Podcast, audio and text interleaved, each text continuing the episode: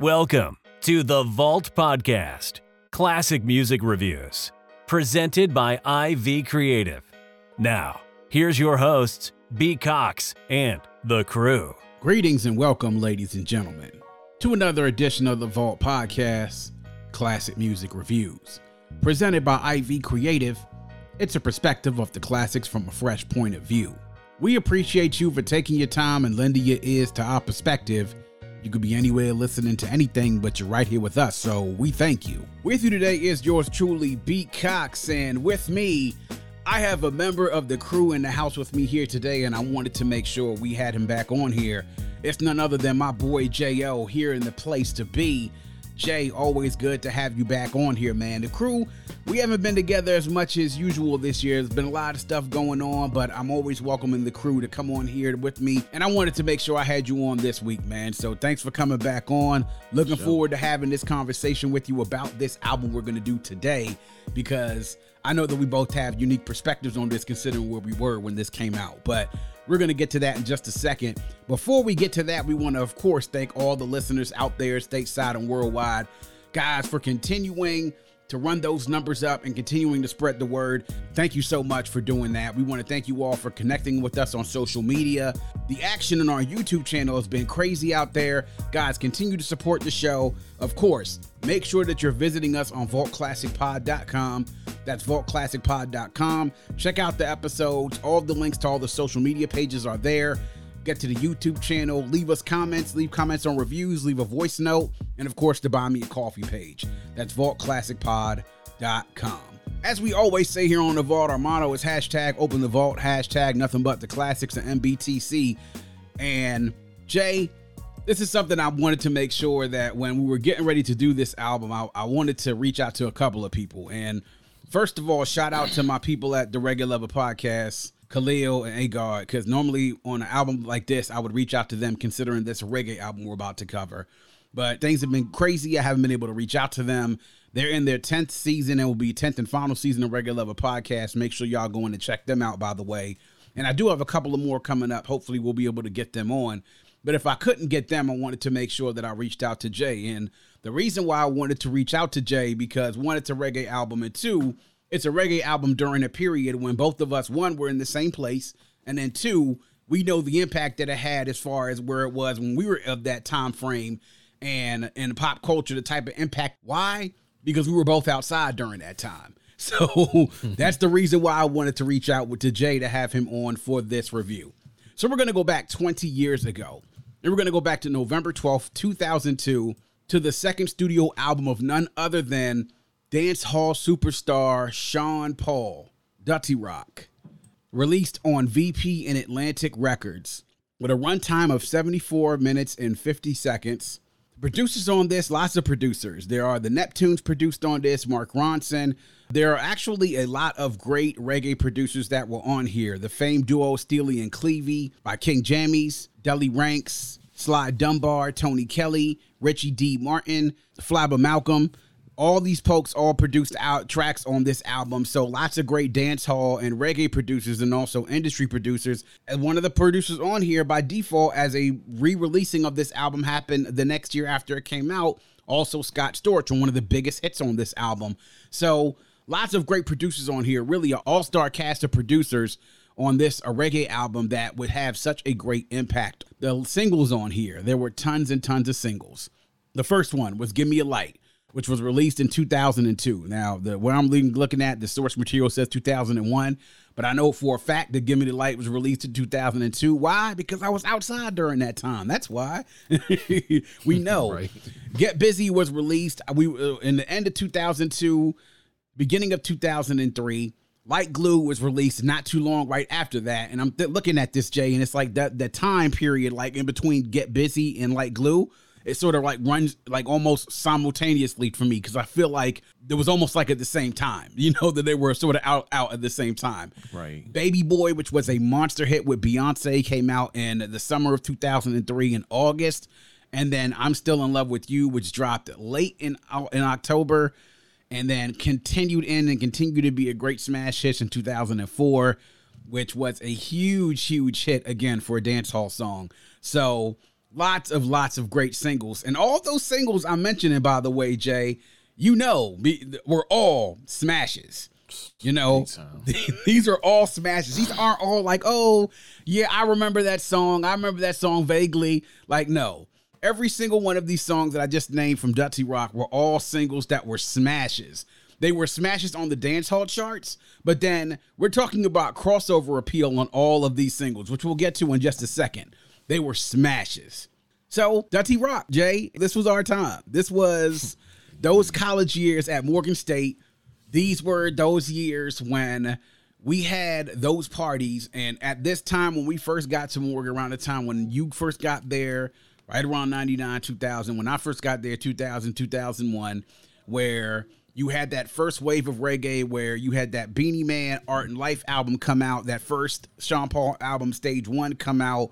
You had like that effect sort of coming off of like that belly effect with that Deport Them, and here comes the boom, boom right. and then Beenie Man with Who Am I, and then all of a sudden Girls Dem Sugar with the Neptunes remix with Mya. Dance hall becomes big. It becomes huge. It starts to become big.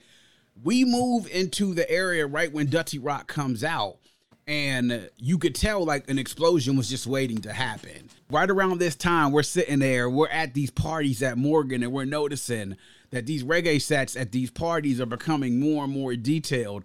Then you start going to the actual reggae specific parties at places like damn hole in the wall 4229 and places hmm. like that blue oh, caribbean oh, blue caribbean where you go and these joints are all over these parties and it's just like it didn't it wasn't just like a niche thing for the caribbean folks that were out there it was starting to become like yeah mainstream folks are starting to party to this because this music has appeal you know and so when this album came on the scene right around fall of 2002, reggae was begging for an explosion. And it seems while stage one was a really big hit, it seemed as though that Sean had a lot more to offer the game afterwards, man. So having this be sort of like the soundtrack to what the party scene was like in college was cool. But then when you knew that this was coming, when you got that first single drop, then it was just like, man, like you knew something big was coming after that. Now we'll go ahead and get right into it. First thoughts and reflections.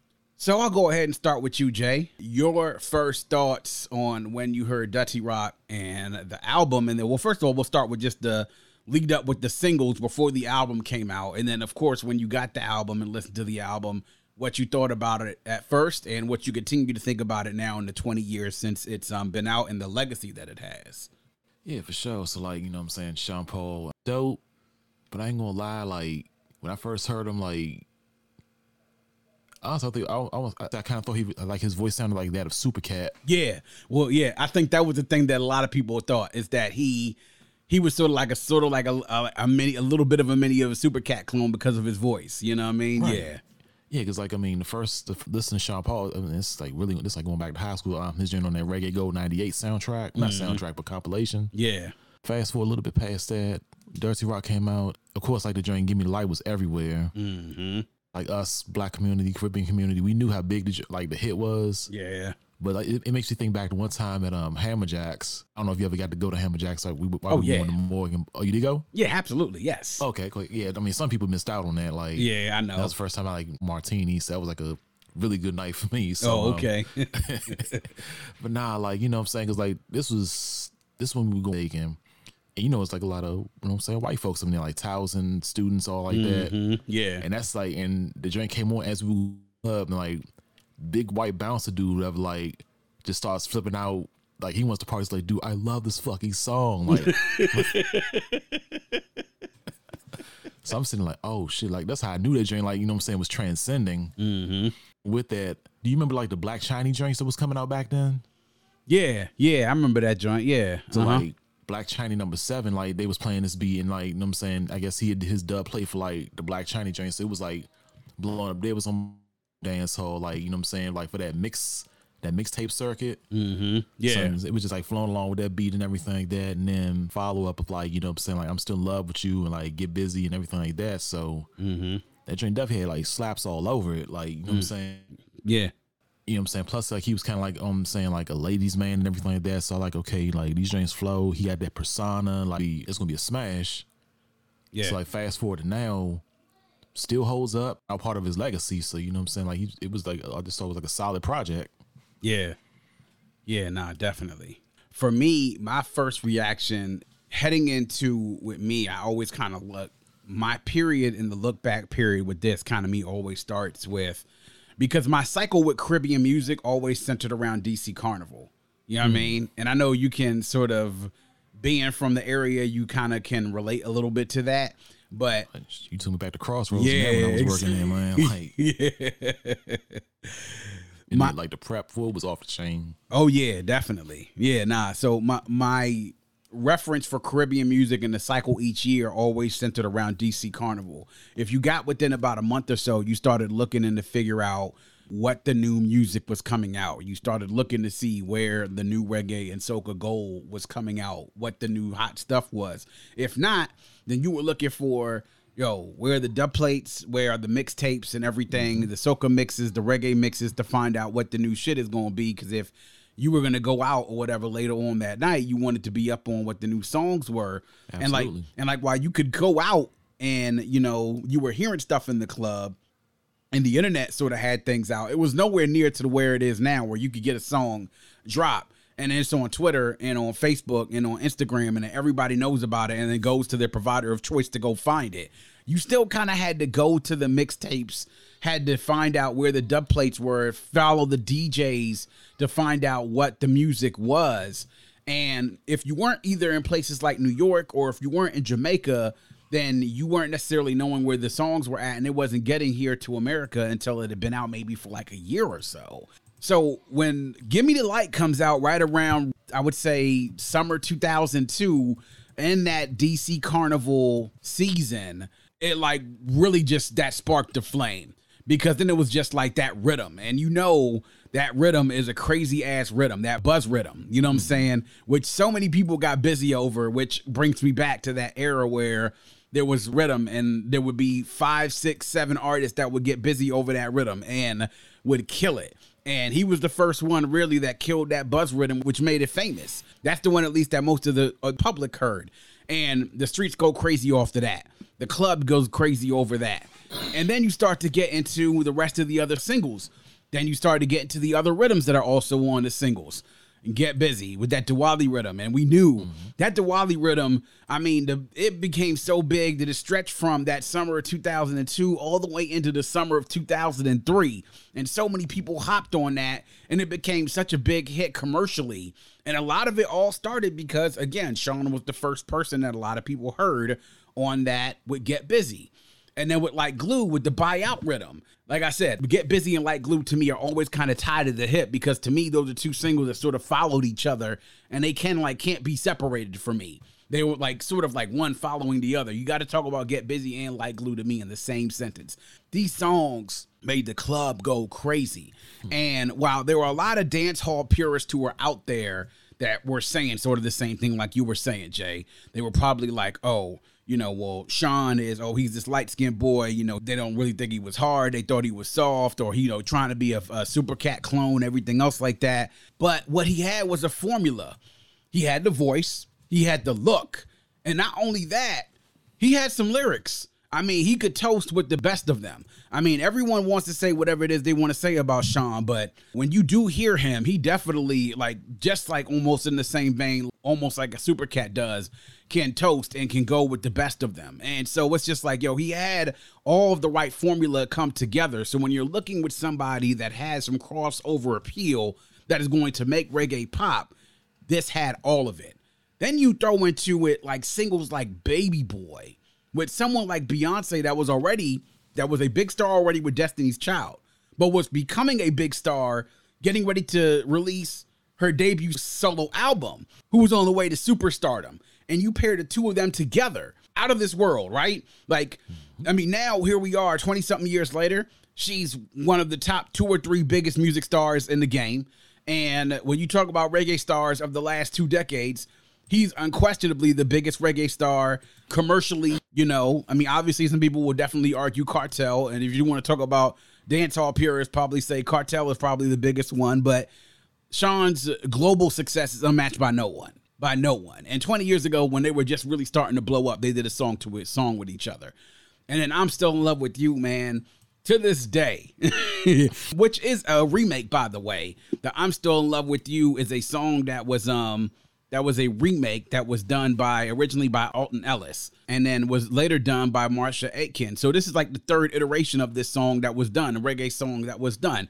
And it was brilliantly done with Sean Paul and Sasha. The video made it sort of like to the point where that song went to a whole nother level as well because it just gave you sort of like that feeling. And then when Sean talked about what he wanted to accomplish with the album, he said he wanted it to make us that Jamaicans would like. And he said he wanted to take it back to like the parties that people would have in their backyards in Jamaica, the feeling that it got when you got on the dance floor and you got your first wine from a girl or something like that. He said that's what the feeling he wanted to recapture with that.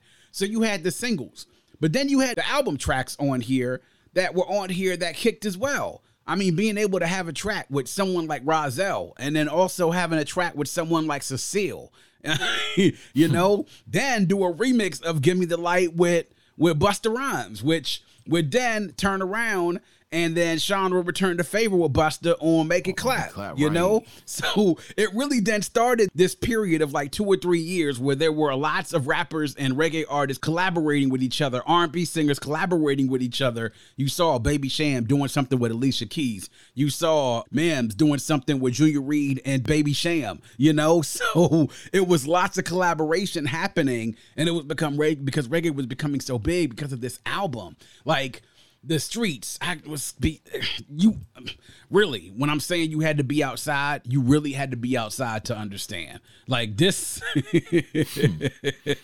try to tell them I'm not exaggerating this, Jay. I'm not, you know. Not you, at all. You had to be outside to understand like how big this album was considering that reggae was on the fringes of the mainstream and it really burst into the mainstream big time where people who didn't fuck with reggae at all all of a sudden was like oh shit i like this.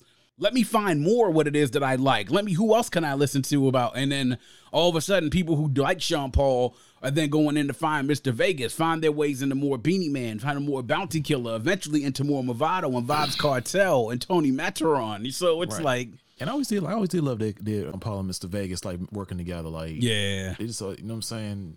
They was always like clash so like work so well together. Yeah, nah, they did. They had a good working relationship, man, for a long while. Even going back to stage one with Hot Gal today, you know what I'm saying? It was mm-hmm. um off that street sweeper. Yeah, exactly. Yeah. Man, so shit. Yes, yes, yes. So definitely something that man, this album did a lot for the the club. It did a lot for um for reggae fans some people who necessarily who are purists may not necessarily liked it, but it, even if you're a purist, uh, for those of you who love the '90s and may have even loved '80s dancehall and reggae and love '90s dancehall and reggae, you can't deny the fact that this how this album was as big as it was, man. It definitely kicked down some doors because it went just not just into the American market. This went into Europe. You know, this went hugely into Europe, into Asia, and into Africa. This may have actually, you know, started to have been maybe even a catalyst that led into what Afro beats and Afro pop being to what it is right now, you know? Because then without this, you're not going to be able to get the stuff that Mavado and, and Kartel gave you that eventually became probably the inspiration that Afro pops and Afro beats, the sound that you hear right now. So, yeah, it definitely was a time period and something, a moment that couldn't really be captured unless you were right there. I mean, you really couldn't imagine how big it was. Highlights and lowlights. So Jay, let's run down your highlights and any lowlights if you have them from uh, from Dutty Rock. Of course, the singles like "Give Me the Light," "Like Glue," "Get Busy," the "Give Me the Light" remix. I would say Jukin' Punny, like mm-hmm. was on there. My name, which kind of surprised me, was on there because I know that journey came out like maybe two years earlier. Mm-hmm um, off that um Scarface rhythm. Yeah, yeah, the Scarface rhythm. Because yeah. I was because like when I first got to Morgan, I was I remember I had like that compilation CD. Mm-hmm.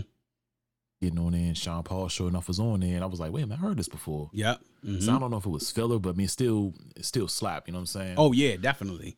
Yeah, of course. Like, you know, can you do the work? And um, I mean, just like I was, because I wasn't expecting that comp that combination with Rahzel. Mm-hmm. Yes. Like, man, he just yeah. Such, in my opinion, it's the kind of whole beatboxing thing, man. So yeah, yeah. Um, low lights.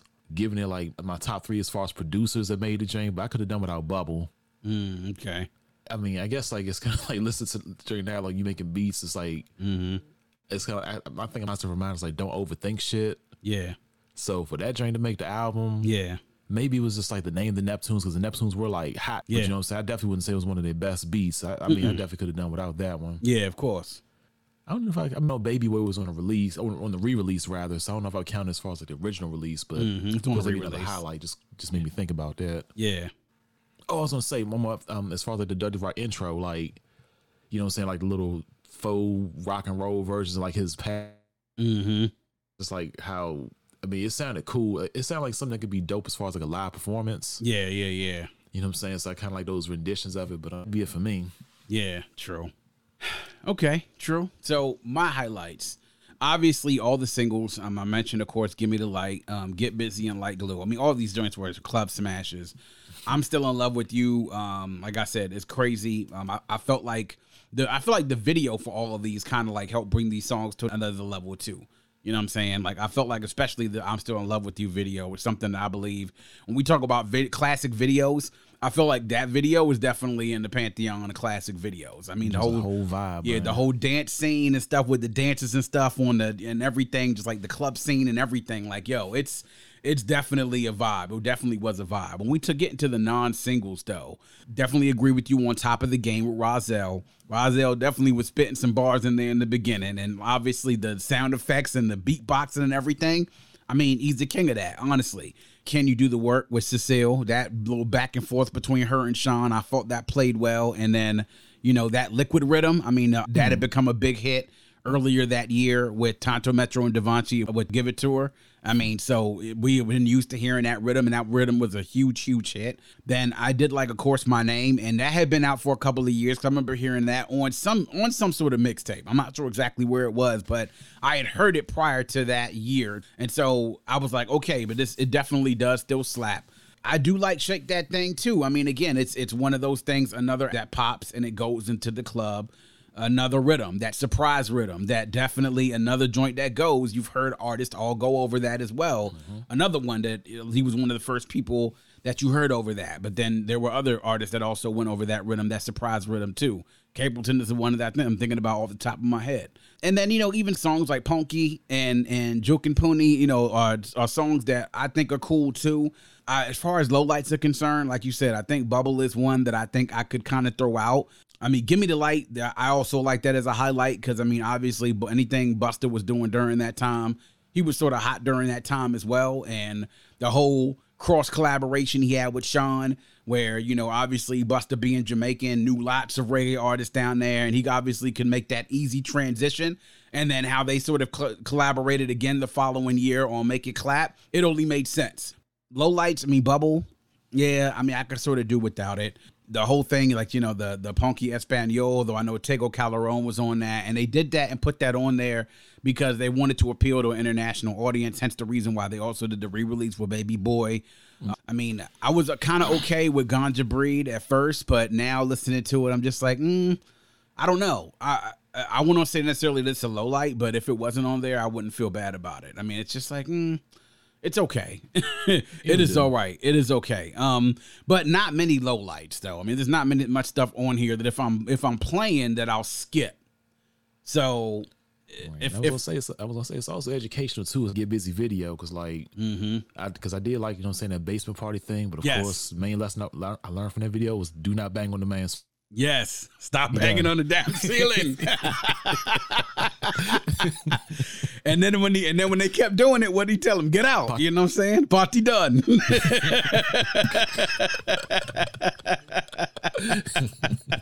So if you drink at a basement party, Yeah, don't bang on the furnace. Don't bang on the furnace. Exactly. Yeah, man. It's uh, like yo, stop doing it. You know what I'm saying?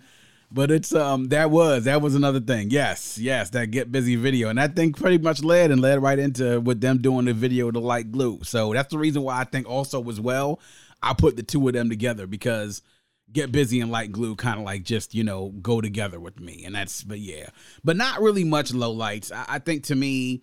I can let this play through and not much, not much skip anything. And it does give me a lot of great memories during that time because this was a soundtrack, man. It, this was, you know, like you said, I'm thinking about days 4229, Blue Caribbean, Crossroads, you know, so many Sports different Hall. sports hall, like so many different other places I went where they would play reggae music, and this was the soundtrack to so much of it. This to me helped to carry through an era that I'll speak on in just a second when we're going into the last segment. And so why I think this is so important. It serves as a soundtrack though, man, that was a really, really good uh time for really for if you were partying during that time and you loved you did like to have a good time and dance, this really was a great soundtrack towards that time. Final verdict. So Jay, what say you about Dutty Rock and your final verdict? Is it classic album? Is it a uh, central album? Is it just dope, or is it good, or is it nah, not really something to write home about? Definitely not going to choose. I'm gonna have to say classic. Okay, I guess nine I'd say. okay, nine out of ten. Yeah, because I mean, because I, I had to take off point for that bubble joint. So Okay, true. that, I mean, this is factoring out, man. Like, yeah, and it's like in the and it's like oh two. This like in the middle of when they they was on like fire. You know what I'm saying? yeah, exactly. They were they were Neptunes. Yeah, everything they were touching was gold, and they were killing everything. You know what I'm saying? And across many different genres, they were producing for people. They were t- they were killing everything. So yeah, you're right. I'm gonna have to say definitely classic as well, and said that nine out of ten. I think that this album, when it came to reggae, did so many things in regards to keeping the genre on a commercial side as far as success was concerned and visibility. Like there are probably many dance hall albums that are better than this at this. I mean, quality wise, I mean there are probably many dance hall albums that are better than this. But I think when it comes to visibility and the success commercially, there aren't many that stand up toe to toe with this one. It, what it's done as far as the radio is getting be able to get the radio play for reggae music, being able to push certain songs on the radio where the American public and international public are open to them. I mean, shoot, look at how many people now push so many reggae influenced tracks now. Like Tory Lanez doing a remix of Everybody Falls in Love and Drake with Controller and One Dance and like all these th- like it's crazy. Like now you can hear stuff like, you know, Hood Celebrity with Walking Trophies and you know, you heard songs like, you know, songs from Kartel and Tony Matterhorn. Dutty Wine was a big song that people would play during uh, mixes. That was a big part of helping to push reggae visibility wise. Honestly, Jay, this is a period in 2002 that started like I would say a good almost year and a half to two year period where reggae music like that these rhythms we're talking about the buyout the liquid rhythm the buzz rhythm wally rhythm where reggae really got really got busy we're talking specifically even the next summer the summer of 2003 where i officially named that my reggae summer you know what I'm saying? Because of how many people were so big during that summer. By the following summer, you had hit singles by Wayne Wonder, by Elephant Man, by TOK, by Sean Paul. All these different people that I'm naming out there, just these people that had hit singles, you know, that were all like immensely popular in the public consciousness. And I felt like this album helped to start that period. Like started like in the fall of 02 that continued probably all the way up until like Nina Sky in 2004, where they were still using the rhythm with uh, Move Your Body, where it became huge, you know, where not just, I would say, reggae music, but then Caribbean music overall, I think, got a bigger view in the consciousness of the American and international public, where it became uh, immensely popular and people started to give it some notice. So that's the reason why it's a classic. And Sean only started to become even bigger from there after this when he released Trinity. By the time Trinity came around, he was a certified global superstar. What we be burning in temperature, and he became just even a bigger pop star afterwards. And now, almost twenty something years later, I mean, he's in another stratosphere in regards to superstardom. You know what I'm saying? He's everywhere now, and he's working with artists all over the globe and so many different genres. So, and this is pretty much where a lot of it all started when he first became a superstar. Sean Paul, Dutty Rock, 20 years old. Make sure y'all go check it out, man. Lots of great singles on here. Lots of great party music. I mean, there's singles and songs on here that I still hear DJs playing now when they're out just randomly mixing. So when you got songs that can stand up, dance songs that can stand up 20 years afterwards in a genre that's not considered to be mainstream still, you know you got a hit on your hands. So make sure y'all go definitely check that out. So what do y'all think? Hit us up on social media. Hit us up, of course, vaultclassicpod.com. Get to us on the conversation. What do y'all think about Dutty Rock? If y'all were around and outside during that time, what were your favorite tracks? What are your favorite memories from hearing songs from this album? Hit us up with the conversation. We'd love to continue it. And that is going to wrap up yet another edition of The Vault. Please make sure you are visiting us at vaultclassicpod.com. That's vaultclassicpod.com. There you can learn more about the show, check out our past episodes, join our mailing list, leave a review, or if so inclined, you can leave us a voice note.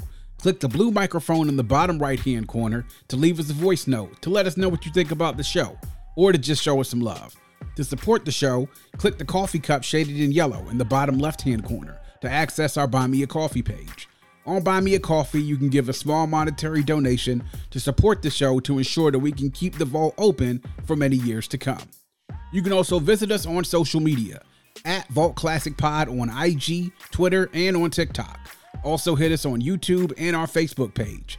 Like and follow us on social media, subscribe to the pod and the YouTube channel. We do it here all for you. We appreciate the support, and if you have a friend, tell a friend, and make sure that that friend tells a friend.